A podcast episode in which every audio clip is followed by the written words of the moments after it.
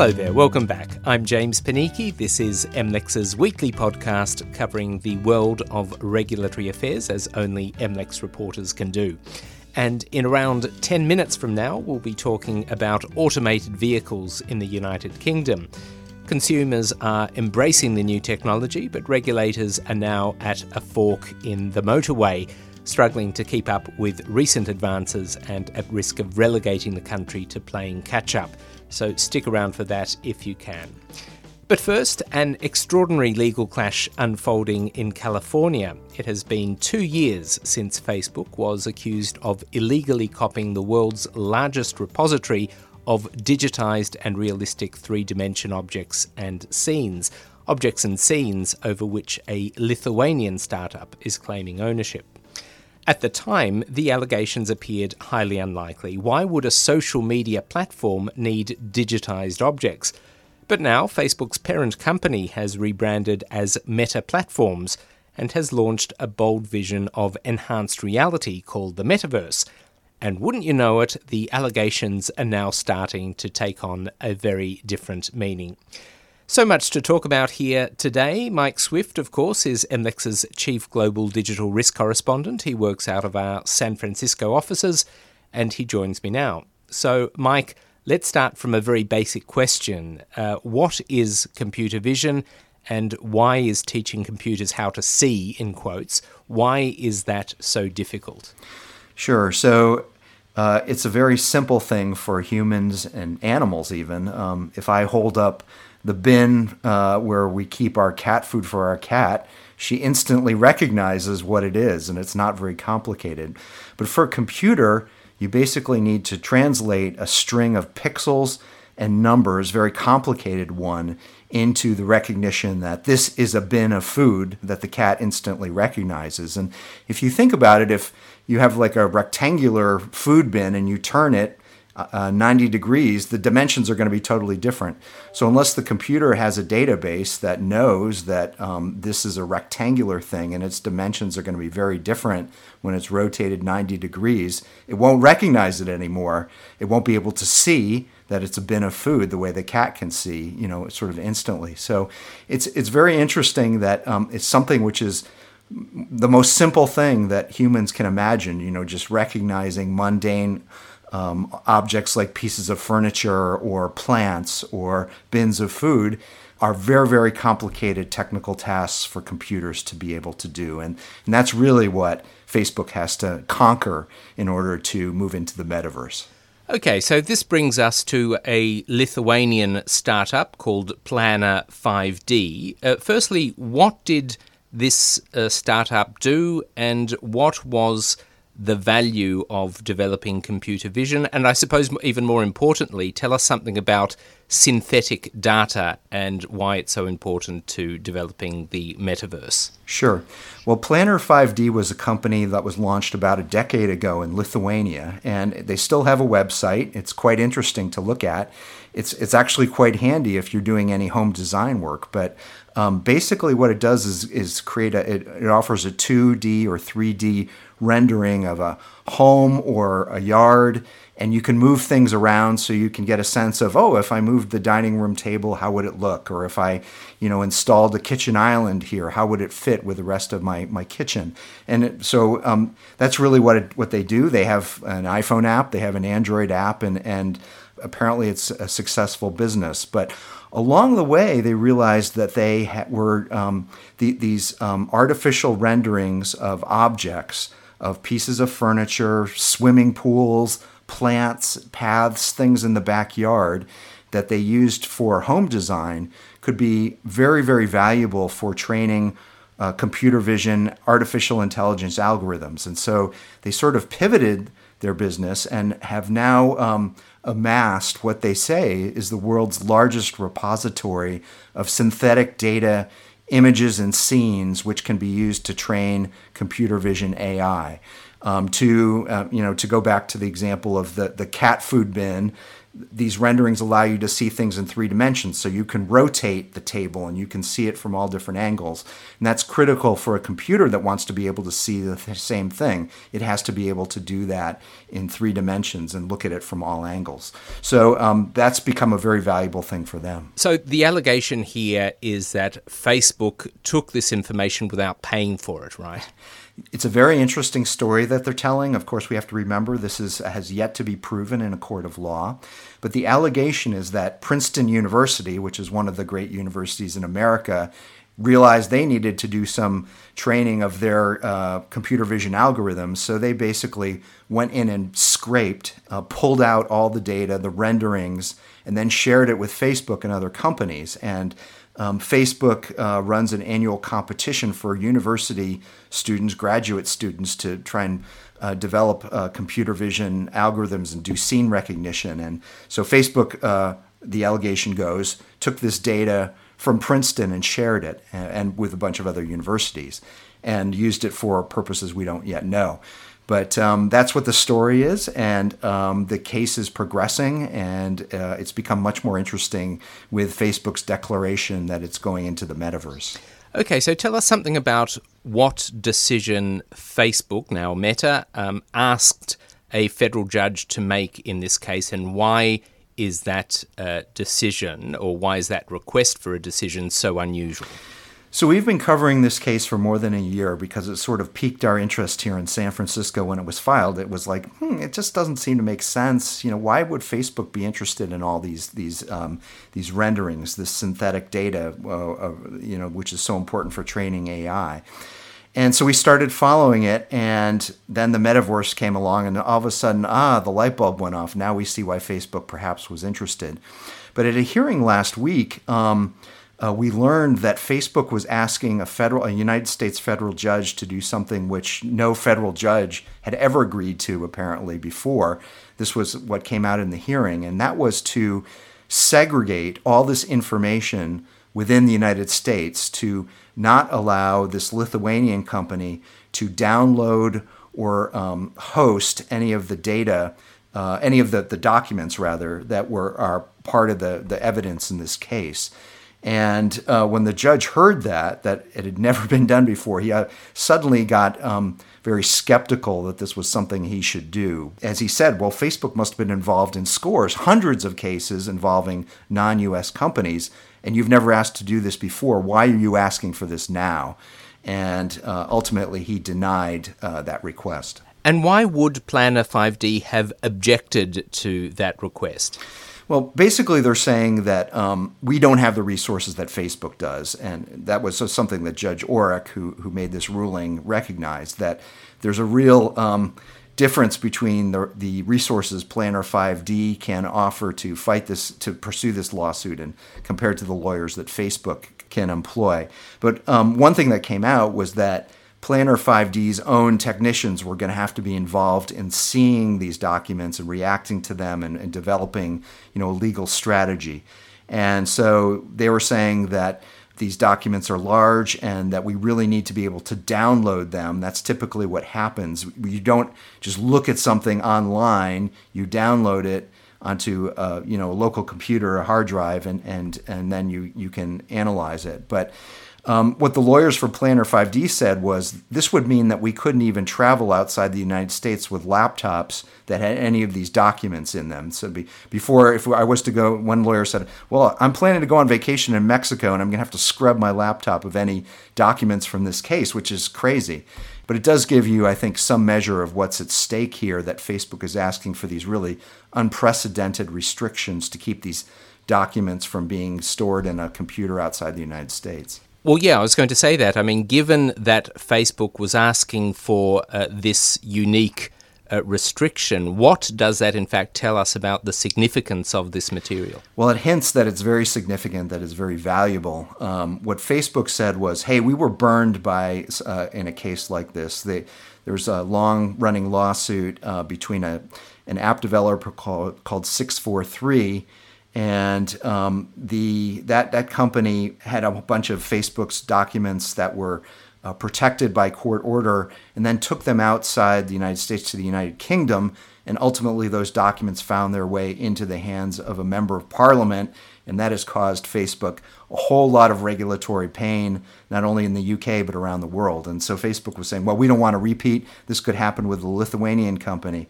But, you know, I, I the fact that um, they've never asked for something like this to be done before, I think, uh, hints at what's really at stake here.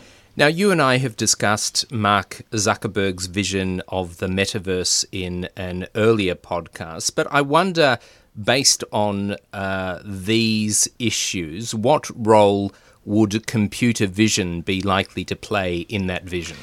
So I just can't get enough of the metaverse. I'm just so fascinated by it, and a lot of other people feel the same way. I was at a conference yesterday where one of the founders of Google Maps described it as a dystopian nightmare, uh, Zuckerberg's vision, but he views it as this is going to be a tremendous benefit to the world. And there were sort of two applications in um, the hour and 20 minute video that Facebook re- Meta platforms, I should say, released at the end of October. Um, one was um, uh, say you want to find something in your home, uh, a coffee cup. Um, if you have a computer which is very adept at, at uh, recognition, at, at v- computer vision, uh, it will have seen the coffee cup, stored its location. So when you say, Facebook, tell me where my coffee mug is, it will instantly know and direct you to it. Um, another really interesting application they showed was for controlling home appliances with just um, a gesture. So you wouldn't actually have to touch a remote to turn on your television. You would just look at it. Uh, the system would recognize that you're looking at something which is a television, which you have control over. And through a sensor that could be as simple as a bracelet that would sense your muscle movements on your wrist, you could just make a quick gesture and towards your television and it would turn on and you could change the channels. So um, essentially, it would be like magic. You could just look at something in your house and it would do what you want. And it sounds very convenient, very, very nice, I guess. And for people with limited mobility, you could see there'd be a real value to that. Um, and so those were sort of two applications that, that Facebook talked about in that, that video. They said we have a long way to go before we can actually do that, but they actually showed a, um, a kind of a mock-up or a model of how that this would actually work. And really fascinating. Mike, thank you so much for taking the time to walk us through the metaverse today. Let's hope we can talk about it again very soon. I hope so. I can never get enough of the metaverse, James.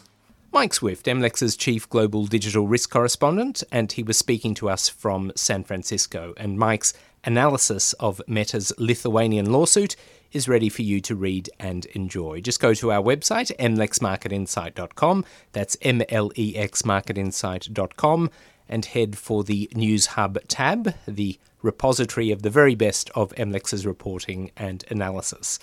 Subscribers, of course, have access to the portfolio of work from Mike and the San Francisco team on the Planner 5D lawsuit.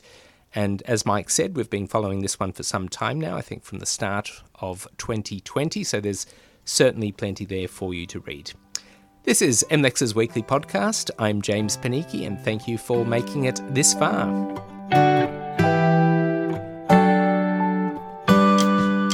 And of course, if you haven't already subscribed to our podcast, you can do so on iTunes, SoundCloud, Spotify, and Stitcher.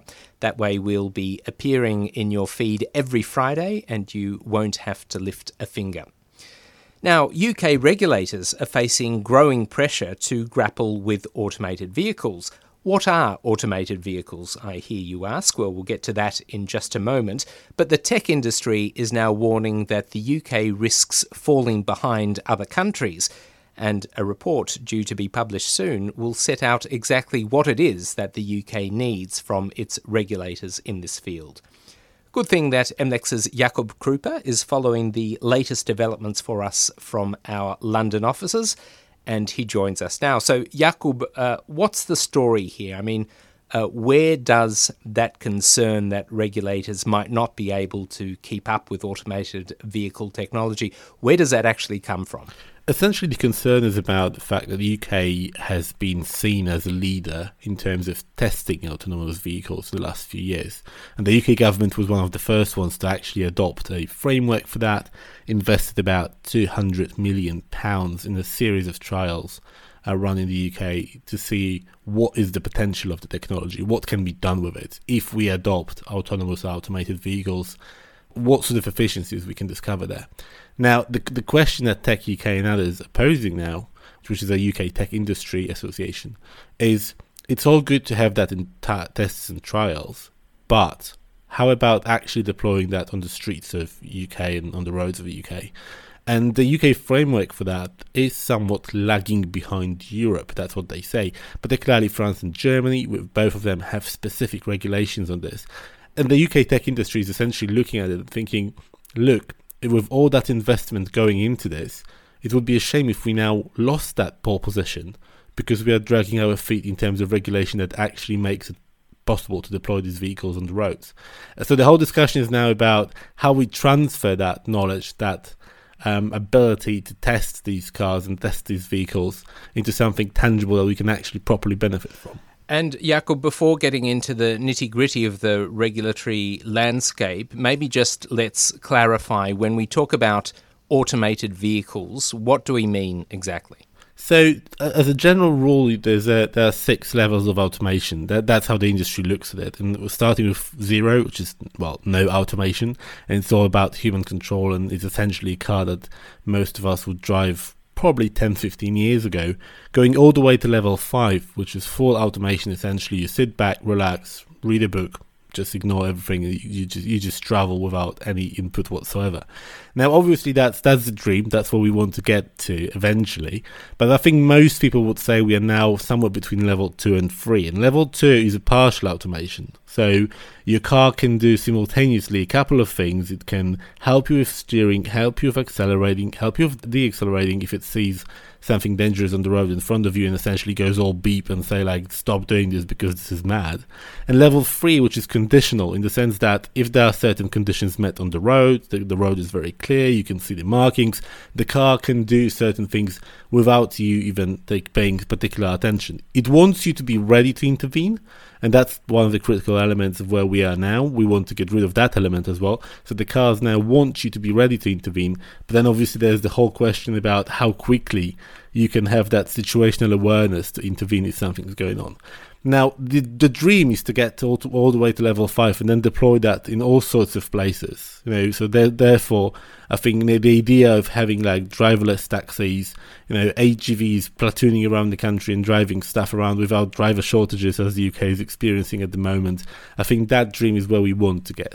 Okay, then. So, assuming that, as you said before, there is in fact some regulatory uncertainty in the UK over EV vehicles. Why is there that problem and who will be affected by that uncertainty? So, essentially, the uncertainty primarily obviously affects car makers and those who invest significant amounts of money to make sure they are ready for this. Uh, and obviously, the question there is, you know, if we've had all these tests in the UK, and if we have if we have this technology tested in the UK, now it would be a shame to see it deployed first in Germany or France, or perhaps you know US or elsewhere. Um, so the question is how quickly we can translate that into a success.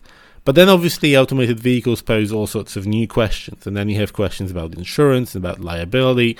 I'm sure insurance companies will be looking at it and thinking, you know, if we are liable to all of that, surely we will need to fix and change a bit our model, the way we charge people for it. We will need to probably strike new deals with car makers about, um, you know, who's liable for essentially software dri- driving your car. But then obviously who's looking at it is also all sorts of Ubers, all sorts of transport companies, all sorts of mobility services companies, thinking essentially how we can make our services more efficient. Quick example of that will be potentially one, you know, some some um, ride-hailing companies are looking at it. What if we don't need to have a driver in every single car? But what we can do instead is have a car which is essentially self-driving, and then have an offshore you know, center where essentially we have drivers that can potentially intervene if it's really necessary obviously that will be way cheaper than having drivers in every single car. Um, similarly, in public transport, there's lots of trials going on at the moment. One announced literally last week about driverless shuttles, essentially going around campuses or you know certain routes across the country, testing you know is it feasible to have a car that's driving itself with passengers on board? If so, that's a significant saving. So lots and lots of people are looking at it and thinking like, we want to deploy it, but we want to deploy it in a safe and responsible way, because and that's one of the biggest problems with automated autonomous vehicles. Is if you want to do it, you win, you need to win the public's trust. And the moment, everything we know about is people are let's say hesitant about it. They they like the idea. They cl- see the clear benefits, also about comfort, but also about safety. Obviously, you would imagine that driverless cars will not be trying to you know bounce into each other. But then at the same time, like yeah, but that thing about driverless. And, and I think that's telling in itself that you know a few years back we would call the technology driverless cars, and because it was so I would say difficult to digest for the public. It's now automated autonomous. It just it just kind of shifting the focus from not having a driver to this car is just being so smart that you can just relax. Um, and I think and I think that whole discussion there will be exploring will be will be going forward further because the public needs to be won over with this. And as we know, the first years of deployment of autonomous automated automated vehicles um, can be tricky because obviously things can and probably will go wrong. Okay, so you've outlined the technological uh, way forward in a way, but let's talk about some of the, the, the concerns, some of the challenges uh, for UK regulators. I mean, what are they up against when it comes to this type of technology? So the biggest the, the biggest problems are about liability and about who's paying for this if something goes wrong, but also about creating a structure that makes it easy for people to, to trust in this and believe that this is going to work. And obviously, that sounds very general, but it has very uh, very specific implications. For example, if you want to have autonomous vehicles on your roads, do you want them to mix with other traffic, or do you want them to go and have a kind of designated lanes for connected vehicles? Now, if you do that, then obviously that decreases the capacity in general in terms of how many cars you can have on the road. So again, it's pretty problematic. And in countries like UK, for example, where the road infrastructure tends to be pretty old, then obviously there's a question of how much money we need to put into into this to make sure it works in the first place. So all of these questions are being looked at at the moment by the UK government, and particularly there's this thing called the Law Commission of England and Wales. They're looking at how to develop a new framework that would allow for safe deployment of automated cars on the UK roads. Um, they've been working on this for three years. Their report was expected to come this month, but will come early next year with final recommendations for the UK government, saying essentially this is what we think after consulting the whole industry. This is what we think you need to do. Now, this is all good, and this the depth of the study is just absolutely breathtaking. I've read the whole, you know, a couple of thousand pages of this. The problem is, it will take another couple of years to translate that into legislation. And I think that's where most industry players are concerned. This is just taking a lot mm. of time.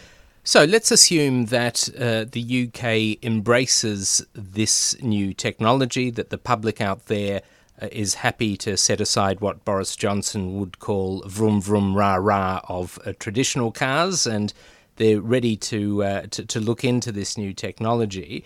What happens next? I mean, how is this going to be resolved in the UK?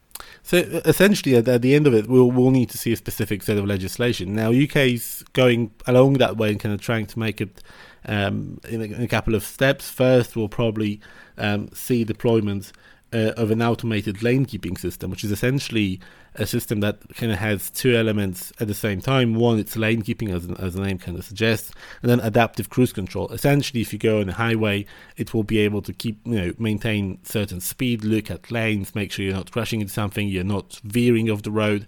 That is in itself a partial automation, probably level three, um, and that will was expected this year. We're still waiting for the government to confirm whether this is coming this year, and this is like the first big step towards a widespread full scale deployment of this. But then obviously the Law Commission report will be the absolutely critical part of this. And then the question is, how quickly will the government be able to move? Because as I mentioned earlier, other countries are not waiting for the UK to get get its act together. Germany, France both passed relevant laws, um, and they are essentially putting them into work at the moment. And there will be a lot of concern, as we've heard from Tech UK and others, that the UK can get can essentially um, lose the momentum, and and obviously for the country, given the investment uh, into the development of these technologies, it, it, that that will be just a worrying development in itself. Jakub, the main thing, as far as I can tell, is that you are never automated, that you're never going up to the uh, fifth level, that uh, you're always at our disposal to uh, talk us through all of these fascinating issues. So thank you again for all of your coverage of uh, future mobility. Thank you very much. Pleasure. And that was Jakub Krupa, MLEX's senior correspondent, covering, among other things, future mobility. And he was speaking to us from London. And you know, when Jakub says he has read a 2,000 page report, he has actually done it. He's not joking. And his analysis of this issue is at our website, ready for you to enjoy mlexmarketinsight.com. That's mlexmarketinsight, all one word, .com, and head for the soberly named News Hub tab.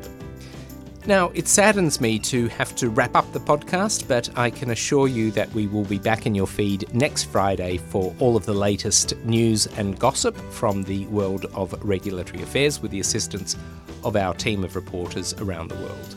My name is James Panichi, and from everyone here at MLEX and LexisNexis, thank you for your company. Bye for now.